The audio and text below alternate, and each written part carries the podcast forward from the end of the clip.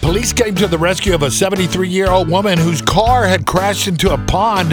The dramatic rescue was captured on one of the body cameras of the deputies. Although the car was sinking quick, the body camera video shows water up to her neck. But surprisingly, she sounds calm as officers shouted out instructions. Hey, Sheriff's Office! Climb out to the back right now! The door's open! Ryan, door's not open. No, come back to me! Back to me! You're good. You unbuckled? Yeah. Come on, get out! Forget your purse! Let's go! Come on!